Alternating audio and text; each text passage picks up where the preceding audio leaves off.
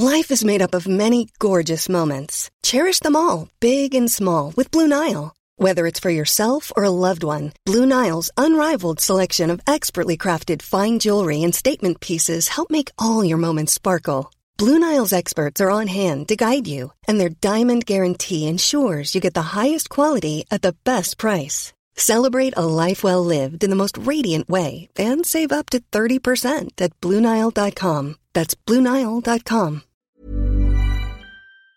Around the world, millions of people are infected with the AIDS virus, HIV.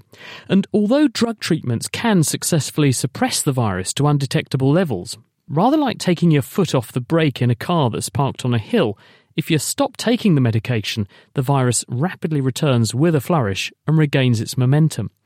And that's because of its ability to insert the genetic code of the virus into our own DNA and then hide in an inactive state in various cells around the body.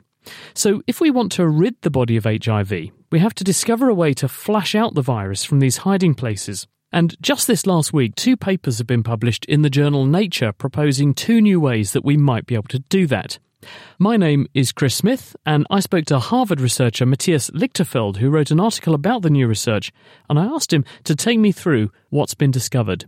We have two studies here that are focusing on figuring out new interventions that could possibly lead to a cure of HIV. In a way, they really go to the central problem of HIV infection, which is that the currently available treatment is very good at suppressing HIV, but it is not getting rid of all HIV infected cells.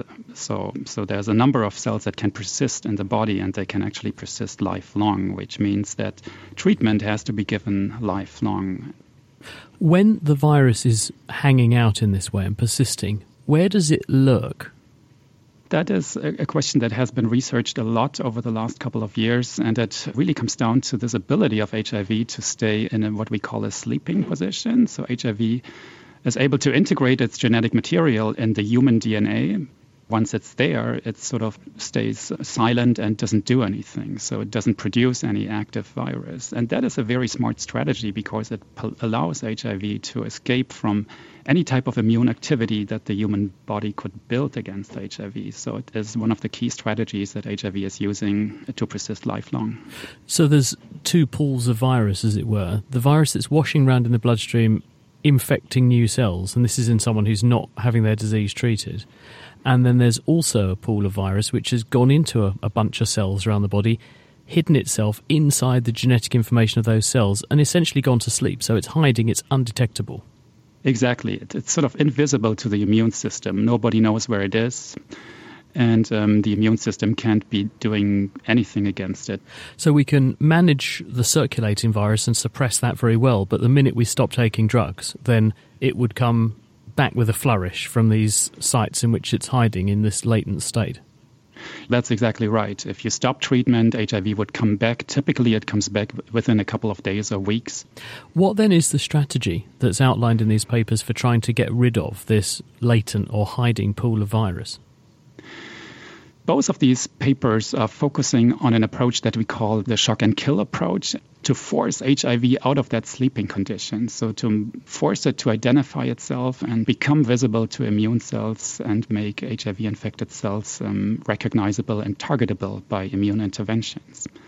I suppose one way you could look upon it, it's a bit like going on a pheasant shoot and you have beaters and dogs on the ground that scare the birds up, and then the guns can shoot them. Yeah, exactly. That's what we call the shock component. So we try to flush out HIV out of the cells where it's hiding so that the cells can be identified by the immune system.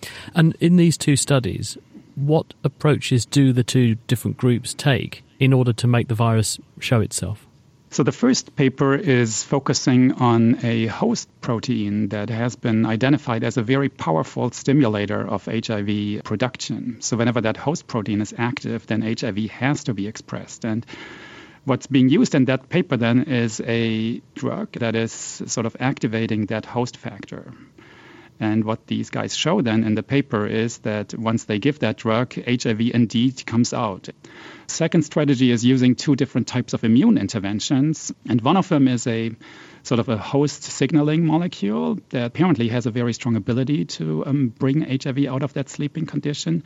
and is used in combination with an additional intervention that eliminates a specific subset of immune cells that support HIV in its ability to stay in that sleeping condition. Is this not risky, though? If you're directly manipulating the immune response of the individual, is there not a danger that it could trigger, say, autoimmune disease or some other kind of deregulation of the immune system? Those are really good questions, and um, it's important to recognize that these two studies that we are looking at here were done in, in monkey models and in, um, in humanized mice, so clearly not in humans, and we are far away from translating any of these activities into humans at, at the current stage.